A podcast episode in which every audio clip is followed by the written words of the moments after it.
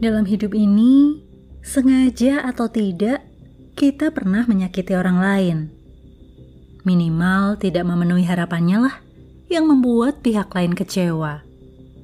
Namun kekecewaan itu diterima dengan lapang dada atau dianggap sebagai kenyataan pahit dan hendak dikembalikan, bahkan dengan cara yang lebih kejam, itu adalah sebuah keputusan. Butuh wadah hati yang luas untuk menampung berbagai faktor kemungkinan yang terjadi dalam hidup ini. Jika outputnya adalah balas dendam, bisa ditengarai bahwa kapasitas hatinya kecil, pikirannya picik, sebab hanya terpusat pada dirinya sendiri. Melakukan kesalahan bisa jadi karena tidak sengaja, namun balas dendam adalah kesengajaan, ada niat, dan itu lebih jahat.